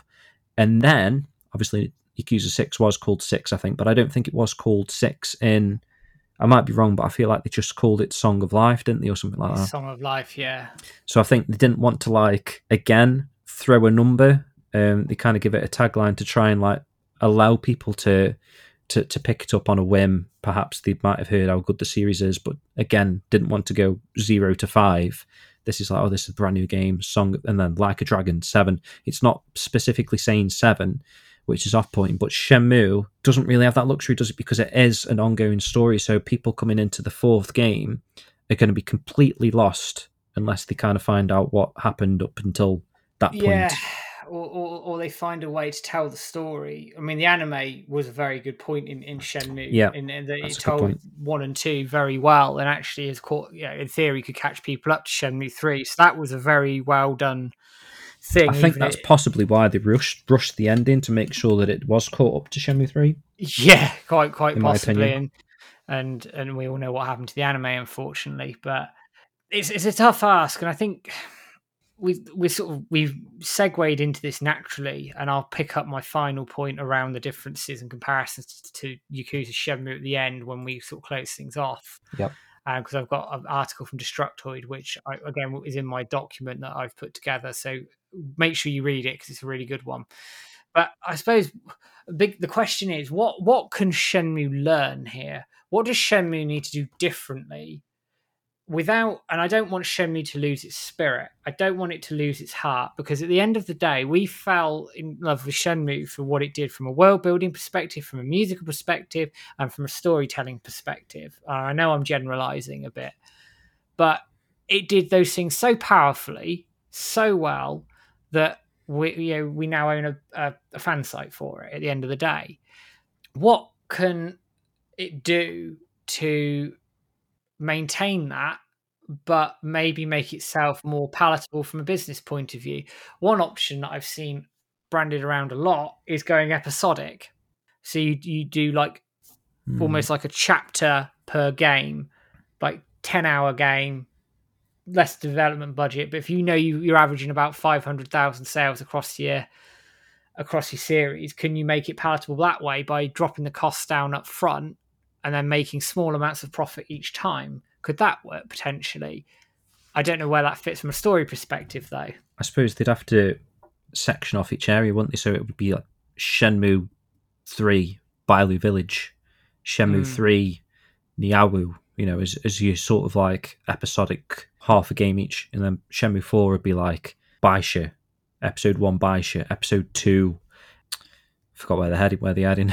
Great Wall yeah, Cliff Temple or something. Yeah, or yeah. Whatever that area is, and then you know, chapter three, Liuang or whatever, maybe. Because what you what what what I think you do have with Shenmue, and I don't mean this to sound disparaging to the Yakuza community that I have nothing really to do with and don't really know. So apologies if it comes off a bit arrogant. is that we are a very, very dedicated fan base who are very solid and will likely buy anything Shenmue game wise that comes out. Yeah, and a good point there, Matt. If you were to do episodic based, I mean, I don't like the idea personally myself for different reasons. I'd rather have a complete game if I, if we could. Yeah. But it could work episodically in a sense because if you're thinking of splitting each area into an episode, because we're Shenmue fans, if they were basing it solely off Shenmue fans and how you know Shenmue hungry we are, they know full well that even if they split their game into three, we're going to buy all three. You know, we're not not going to buy all three. So if they charged it at a certain thing, so obviously they're not going to release. I, I don't think um, maybe they would. Would they release a Shenmue four and charge fifty quid again? I don't know, or if they learned from that mistake, or is that Mm. just the kind of market we're in these days where a PS5 game yeah. is fifty quid anyway? So Yeah. maybe, you know what I mean. But if they were to do say twenty five pound an episode, or they could essentially get seventy five pound for a full title, but by cutting into into chunks, we are going to buy each part. We're not not going to buy each part, and then an extra point on top of that is because those episodes would probably be digital because I don't know if they would release three discs. Mm, yeah, For a yeah. little keep, keep episode. your costs down. Yeah, and it wouldn't be a little episode. It's not like we're saying like a two-hour experience because obviously Bailu Village potentially eight to ten hours first time. Yeah, yeah, yeah, yeah.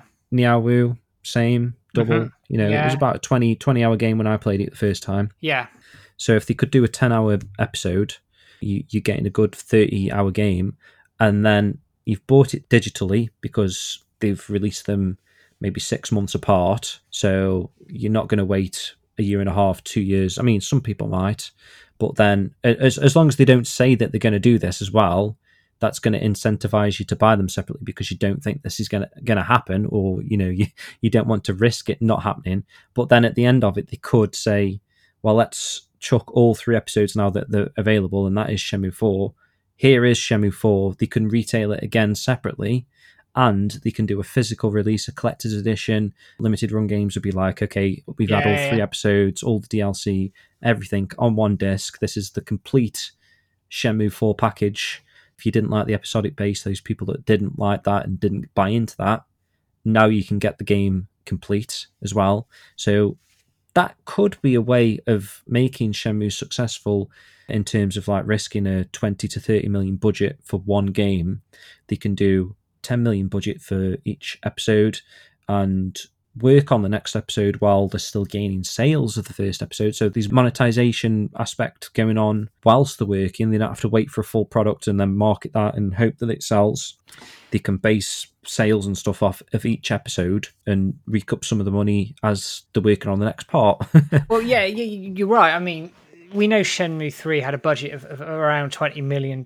Now, if you just split that down the middle, because Niaowu and, and Bailu the main two areas, aren't they, in that? So you'd assume 10 million. So let, us even go a bit higher. Go 12.5 million um, for, for development of an episode. 10 hour game, right? Stray, which is I've got, and I bought, I paid 30 quid for that is a 10 hour game okay Yep. so what's what's 12 and a half million times three because my maths is awful 12 and a half million times three. It's getting on for 40, isn't it, nearly? So total for say three episodes for Shenmue 4 as as an example Yep. right you sell those episodes at 30 quid same price as Stray 10 hour game that's the sort of ballpark you'd be going for right And we would buy them. Yeah. Shenmue fans would buy them, yeah. so that's what 30 so 30 pound an episode 90 pound all in yeah so you then times so 90 pound so that's your three episodes timed by the the series average of 500,000 that I pulled up earlier Mhm. that's 45 million dollars so you've made they money can generate a really significant profit there. it can generate an income now obviously i'm i'm oversimplifying this in that yeah. they the, the this would be on a digital storefront. I don't know what you know shares would be in terms of who gets what. I also don't know what the costs are of, of, of shipping it out digitally, etc., etc. This is a very rudimentary guess and an and idea here, but the principle being that actually, if they could make a episodic version, and I, like you, James, I'm not a fan of it because you do run the risk of never finishing it because it's going to take you ages to get there. But if it's profitable, then and, and moves the story on in such a good way and gets good reviews, and they keep just doing that for the community and the fans, and it can generate profit like that. I mean, if you then take off 37 million of that, they've made seven and a half million dollars profit which isn't bad, is it? It's not. No. It's not going to blow people's minds away. But if it's making money, then I don't see the problem with it. And that's just up until that point as well. Like I say, they could then incorporate all three into a, a physical product and resell it. Yeah, exactly. And all of a sudden, you, you generate because then you get your hardcore collectors do that. We'd buy it again, you know we would, and then Yeah. they start doing merchandise and things around it as well, and you can make that more profitable. So it, it Shenmue can be profitable. I know it's very simple the way we've talked about this episodic format, but it can do it. And other games do do it. And these 10 hour games, indie games that are quite popular and do quite well, they, they obviously turn money. So why can't Shenmue do it if the if the episodes are good, it moves on the story, the gameplay is good, and it re- retains that Shenmue spirit, but without going too far off the cliff? And it kind of allows the dev development team to like invest everything into that one particular episode. Yeah. So where Shenmue 3 faltered to a certain degree is like they ran out of time, they ran out of budget, and they had plans to do that third area. They didn't even do that third area. So in this sense, if Shenmue 3 had been broken down into three separate chapters, do you think we may have seen Baisha because they would have sold the Bailu part, they would have sold the Niaowu part, they could have been working a little bit more on Niaowu whilst Bailu was being played, being sold. Maybe Niaowu could have felt more complete. And then they could have worked on, and by now, 2022, we possibly could have had Baisha as well. Yeah, quite possibly. And, and if you're being really cheeky, you can doubt you could even put in some little bits of DLC here and there and make a little bit of money, like the battle rally stuff, for example. Yeah.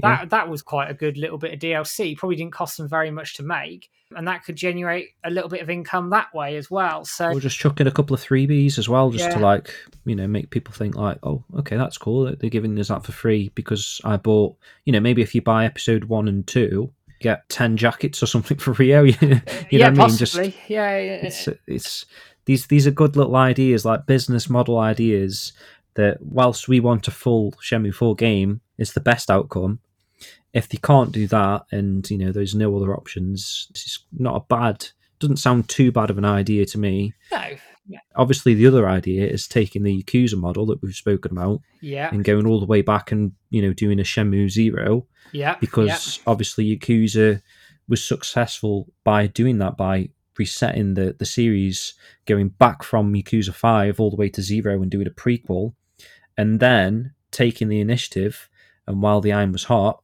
striking with a Kiwami One, Kiwami Two, remastered collection three, four, five, or whatever to get people up to date. And then release six or whatever they did, or you know seven.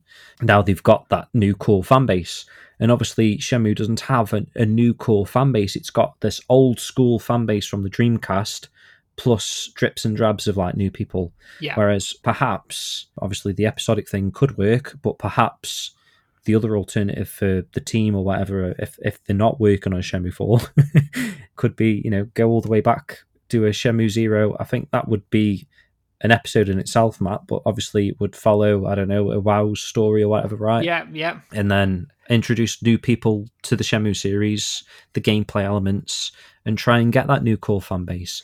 And then maybe Sega might turn around and say, "Oh shit, you know, maybe like Yakuza Zero did for us, we should now try and propel and create this full-on remake of one and two, and three probably doesn't need doing. It's that that is like your three remastered Yakuza, or whatever. It, Yeah. It's it's the game that would just bridge the gap to them four or five or wherever they want to take the series. yeah, exactly. And that's and it could work. I mean, I have my concerns around what a, a story in Shenmue Zero would look like because is it going to ruin stuff for Shenmue Four? Possibly, and they'd have to be very clever about how they wrote it and put it together. But I do think it's a viable option. It's then, I guess, do they whether they make it episodic or whether they make it zero and, and do remakes, etc. What do they borrow from the Yakuza series to to maybe make it more efficient to make? Do they go text based dialogue for the NPCs as an I example? hope. I personally hope not. I hope not, but you could see where they could go with Yeah. it. do they try and make it a bit faster paced for a Shenmue game in terms of more fighting, so you get people Mm. involved. I don't want these flipping random events all the time because they annoy me in Yakuza. It's one of my bugbears. Yeah, that every two minutes you're having to fight somebody, even if I'm wanting to run from one area, it's annoying. Do you think it feels like they they forced that in A so that it's like constantly combat Yeah, a between little bit. story points? Yeah. a little bit, and it's a bit annoying after a while. And whether they sort of borrow some elements of the Yakuza style in terms of finding like locations and side quests, although I'd Mm. love a modern mode in a Shenmue game, which is something like the Yakuza model of how you find things and, and it hold your hand a little bit more, and a Shenmue mode. So us old old bastards who don't like waypoints or anything like that can just explore at our leisure and not worry about it. I'd love something like that. Yeah, Um, they were kind of stuck in the middle, weren't they, with the Shenmue 3? They were trying to Mm. cater to the old school fan base, but try and like add a few modernization things in, and they kind of fell flat, like stamina system and not not necessarily waypoints, but like quest markers and names above people's heads and stuff. And I don't know, that wasn't um, something that I wanted, but I could appreciate that people uh, in 2022 or well 2019 would like some sort of ease of use modernization. You know, I know Yu Suzuki s- stated that for Shenmue 4 he wants to add a proper waypoints or whatever he wants to do, which, you know, we don't want to hear that sort of stuff, but he has to think about this stuff, doesn't he, for like getting people into a Shenmue game. Yeah, and it's how they go about getting people into it, and and there's a lot of challenges for Shenmue, but I'd like to think that it, it can find its way somehow, some way that it can find its way, and we get the end of the story, and they and it's ultimately profitable, so everybody walks away happy from it.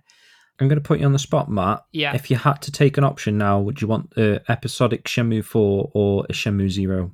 oh bloody hell! This is the only the only way you're going to get a new Shenmue game. It has to be either a prequel or a broken up Shenmue 4. Um, I'd want a broken up Shenmue 4 for the sole reason I want to know what happens next. Yeah. Um, I think you attach too much risk to a Shenmue Zero, while it could be a very good story, that it doesn't drive anything forward. Mm-hmm. Personally, but I would I take either. But if you put me on the spot, then that's what I'd go for. Shenmue Four Okay. broken up. What about you? Uh, I think I would go for the Shenmue 4 broken up because the more we've spoken about that episodic thing, I quite like the idea now thinking about it. Like, if they could do that's a way of getting Baisha again, you know how many different points on the map that Yu Suzuki's got planned. If the way that we can see every single one of those points, it's it feels more likely if he can split them into chunks. If you're getting a Shenmue 4, I feel like he's going to try and condense it strip away like a couple of areas, you know, how he's already done in the past with the chapters. But if he's doing it episodically, you might think like, okay, the Baisha one sold quite well. Let's move into Liu Wang now. Let's move into wherever Ryo was meant to go next. And perhaps they could end up then covering each and then each time a new episode's released in the Shenmue series, it's like, oh, it's a fresh new world. It's not like a, a rehash. It's not, you know, it's completely new environments which is uh, part of the reason why we already love the Shenmue games. But I, I could see it happening in that sense more likely by being episodic than like them saying like, "Oh, this is a, the fourth game. It needs to sell well." You know, these three areas in this, guys. I hope you know. And if it doesn't sell well, then they, they're kind of like stuck again, aren't they? It's um, Yeah. I know we've we've talked about that to it quite a lot of a, a degree, but yeah, I, I, I think at the moment, if those were my two options, I probably would pick the the episodic game. But obviously, a complete Shenmue Four is better than something split up into bloody three, four separate chunks that ma- then makes the full game. Obviously, I, I would prefer a Shenmue Four, um, but I put you on the spot, so that yeah, no, that's that's fair enough. I, I, I do think it can. It, there's a lot it can learn from Yakuza in terms of so making things cheaper, maybe, and, and thinking about maybe an episodic format or a zero format. But what I don't want Shenmue to do is lose its lose its heart because that's the biggest thing here. And people comparing the two, and I'm going back to this old comparison again here, but I think it'll bring us in quite nicely to hopefully the close of the show is you're doing both games. I think an injustice in my mind. They are very very different. They present themselves very differently, and they get cater to different audiences as well. I mean, I'm going to mention this Destructoid uh, article to finish finish off my point here and it says here, and I, will put this up on in the it in the YouTube description. It's in my document. And it says here the emphasis that Shenmue puts on fleshing out its setting of Yokosuka, Japan, is not present in Yakuza's fictionalized version of Tokyo. There's a layer of authenticity to how Yakuza Studios will create a Kamurocho, modeling it closely after Tokyo's own Kabukicho uh, district, but you would never have the same level of interaction as present in Shenmue. Nagoshi's team certainly want to create an environment you felt connected to, but wisely stepped away from detaining too much of it and focused more on fleshing out the other aspects of the game. I would argue a little bit against that with Shenmue 1 and 2. There's more to do in them than Yakuza 1 and 2, but I think as mm-hmm. Yakuza's grown, I I can see where they're going with it. But this is the key point, people. What you prefer is entirely subjective because each game feels nothing alike. He says, I guess removing layers and um, layers of nuance will reveal the central idea of a martial arts action, but the execution is key. Both games couldn't feel less alike if Sega tried. Mm-hmm. Okay, this is from a mainline article, right, from Destructoid. People are comparing the two games to say Yakuza is just a better Shenmue, and a mainline gaming site has actually been quite constructive here and going, oh, actually, they're very, very, very different. And yeah. that's the point here as well that they are both, and I hope that we've done this justice in a balanced perspective. That they are both excellent series in their own right. Yes, Yakuza I think has flown, and Shen Shenmue hasn't for a number of reasons, and I think we've covered them quite nicely. But they have equal place in gaming, and they can certainly be as successful as each other. Maybe Shenmue just needs that one moment that Yakuza got with Zero, that one game, that one episode to propel it into the stratosphere that will will make Shenmue be successful. And I mm-hmm. hope it happens. I really do. I really, really do. Good point, there, Matt. And I, I would encourage everyone to read that Destructoid article actually because it does a, great job of comparing both franchises, and ultimately, like you say, they can both stand on their own two feet. Matt, a couple of questions for you just before we, we wrap up yeah. this discussion. I, I did make a couple of notes here. I just wanted to to see what you're going to say to these things. But can Shenmue compete with the Yakuza, or does it need to actually? Does it need to compete with the Yakuza? No. No, it no. doesn't. It's completely its own entity. Um, yes, they have some similarities, absolutely, but at its core, they're two very different games, and I think I've likened cousins. They should they're not in competition. Mm-hmm. Okay, but should then Sega do more for Shenmue then? Yes, absolutely. okay. It should. Yeah. They should do more for Shenmue. I understand it from a business perspective. I've I've talked at length about that, but I really do think they should show Shenmue some more respect than they do. Mm-hmm. Yeah, we, we did mention this on the stream. I think it was the other day when we were they could have done stuff to help Yu Suzuki with Shenmue 3. I know Sega are tied to that title. They'd be tied to a Shenmue 4 if there was to be one, a Shenmue 0 if there was to be one. I know they struggled, YsNet struggled to get proper motion capture, which is why we didn't get the throws. Yeah, yeah, yeah. It was mentioned that they actually rented that equipment. Yeah. So obviously throwing it could have damaged it, so they didn't want to do that because they couldn't afford the costs involved with that. So in that sense, Sega could have probably said, "Why don't you come and use our motion caps?" The Sega have just got this million dollar state of the art, state of the art. Yeah, so stuff like that could help the the Shenmue series if if Sega allow themselves to be a bit more open towards it. We are in a different environment now than where Shenmue first was. You know, losing money for them back in the day, but obviously at those times everything was losing money for Sega. It wasn't just Shenmue. The Dreamcast, obviously, they moved on. Um, so all that sort of stuff damaged Sega as a whole. It wasn't solely Shenmue's fault. So to have this kind of like, it's not to be sort of disrespectful to it, is it? It's... Yeah, it's like maybe they can turn things around and maybe be a bit more open to working with Yu Suzuki on a future Shenmue title or whatever YsNet or Yu Suzuki has in the future. I mean, Yu Suzuki was like this the Sega Godfather back in the day, wasn't he? With all the yeah, arcade mm, titles, absolutely. He made them a lot of money. He made them the company that they kind of are or, or were to a certain extent back in those days. And perhaps without Yu Suzuki, maybe Sega wouldn't have even been a success up till now and still being able to create the Yakuza games uh, I don't want to say Yu Suzuki was like, because obviously Yuji Naka with Sonic and all that sort of stuff helped Sega, but perhaps a lot of what Yu Suzuki did also helped the company get the success that it has and still maintains to this day to be able to even produce a Yakuza game. So I do feel like they kind of owe Yu Suzuki a little bit. I don't think they ever did have a falling out or anything. So No, not that I'm aware of. I would like to see that if there is to be another Shenmue title at some point. But yeah, I think we've done a decent job there of comparing both the franchises. Uh, in this three part series, we've taken it all the way from Shenmue's inception, and obviously in this episode, Yakuza's inception, and compared them. Um, so Matt will release that document with all the, the figures, the sales figures, the the Metacritic data, and all that sort of stuff to actually so you can digest it a lot easier than perhaps listening to it and trying to work your head around that. Very interesting. Hopefully, yeah, that's been a very interesting episode for everyone as well as it has been for us in researching. And thanks again to Yakuza fan for everything they did to help us with uh, a lot of the Yakuza side of things, numbers wise, Yeah. sales wise. It was. Uh, I don't think we would have been able to have done it without that. Uh, Matt, before we close, I just want to give you a quick quiz. This is going to be a really quick quiz, but I think it might just allow people to adjust after all that influx of information. Go on then. So I've devised a little game Yeah. characters from Shenmue and Yakuza. If I say someone's character name, I want you to say whether it's from Shenmue or they're a character from Yakuza. Okay. Okay. Do you want to have a go? Yeah. Go on. Why the hell not? Okay, Matt, first up then. See if you can guess if this is a Shenmue character or a Yakuza character. It's going to be brutal, by the way. I don't think I would get any of these. Okay. Great. See how you get on. Shikai Jin. That's Yakuza.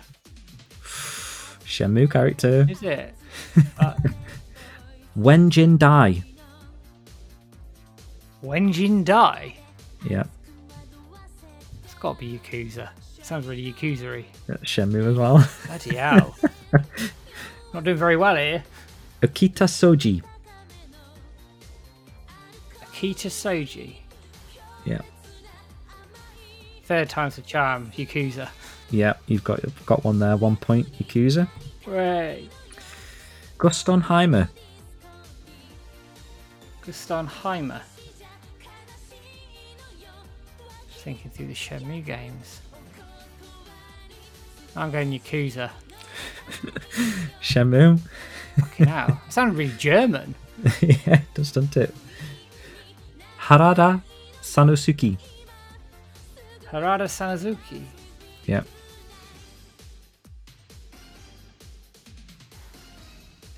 Mm, uh, Shenmue. That one's Yakuza. oh, eh? this is tough. this is cool. I like this. I've got, I'm glad I did this now. Saiko Mukoda. Can you say that again? Saiko Mukoda. Makoda. Yeah. Saiko Makoda. Shenmue. Yakuza. Eh? so you've only got one so far out of About 10. seven. Satoshi Nagata. That's Shenmue, surely. Yes, that is Shenmue. Wait, what two? Yes! Shinji Tanaka. Shinji, Shinji Tanaka. Tanaka. Tanaka. Yakuza. Yes, Yakuza. And last one. Takashi Takashiro. Takashi Takashiro. Takashi Takashiro. Yakuza. That's Shenmue. It's actually the tattoo guy, that one. Takashi Ah, Takashiro. God, that's fucking evil. That was bad, that was Matt. so out of 10, you got three. You got two of the Yakuza names and only one Shenmue one. Fake fan. Wait, I better resign in the morning. Good stuff, man. I thought I might might be a little bit of fun there to end the show. I don't think. I, I- honestly, if anyone got all of them right, fucking Fair I'll give you yourselves a round of applause because I picked out the most evil ones there. Actually, I didn't want to go for any any common names. Hell. But yeah, so that's it, Matt. I think we've come to the end of our three part series there. We're going to be doing a Christmas show next, Oh, yes. which you can expect around the middle of December. Well, we'll probably be recording it then and releasing it the week of Christmas, hopefully, like the from the tw- anywhere from the twentieth of December, I'd say, is when we'll be releasing that Christmas show. It's going to be good because we're going to be talking about Shenmue Online. We're going to have some fun, laughs, music, and a big discussion all about Shenmue Online. So we're going to be doing, or going to try and do a lot of research on Shenmue Online. Perhaps react to some of the original trailers. Might be quite fun to do. Yeah, yeah, I'm down so for that. keep an eye out for that. And uh, yeah, thanks again, everyone, for tuning in and listening. Hopefully, you've enjoyed what we've been doing over this particular season. Obviously, we've done a lot of the episodes were based on the anime when we were going through those, reacting to them, and uh, giving our discussion points and feedback. Also, if you remember some fucking awful Jim's Poetry Corner songs mm. and stuff through those episodes. So this season's been quite a big one compared to the original. Yeah, We've done a lot more more shows, but hopefully, guys have been enjoying the content, and we'll continue into our third season, which we're going to start the start of next year. So yeah, just the Christmas show to go, and we've already come to the bloody end of the year, Matt. It's gone quick. Jesus, it's gone quick. mad, scary, scary. It is scary. It is. It is really, really scary. When did the anime come out? February. February. Jesus. We did 13, 13 streams straight and 13 episode podcasts straight with that. So we put out basically, I don't know how many hours worth of content in that time. Christ. Yeah. I'd like to say we due a rest, but we don't rest, do we? We never rest. Uh, we'll get like a week off at Christmas. That's true. Yeah. All right then, Matt. Good stuff. So yeah, thanks everyone again for tuning in. Make sure you subscribe. Check out us on social medias. Subscribe to us on YouTube. Give us a follow. We're actually close to ten thousand followers on Twitter. So if you haven't followed us on Twitter yet, please make sure you do. If we could reach that number by the end of the year, that would be insane. I don't think we will, but I'm just saying if we did, that would be insane. So please follow us if you don't. And uh, yeah, thanks again for listening, and we'll see you on the next show. See you later, guys. Take care.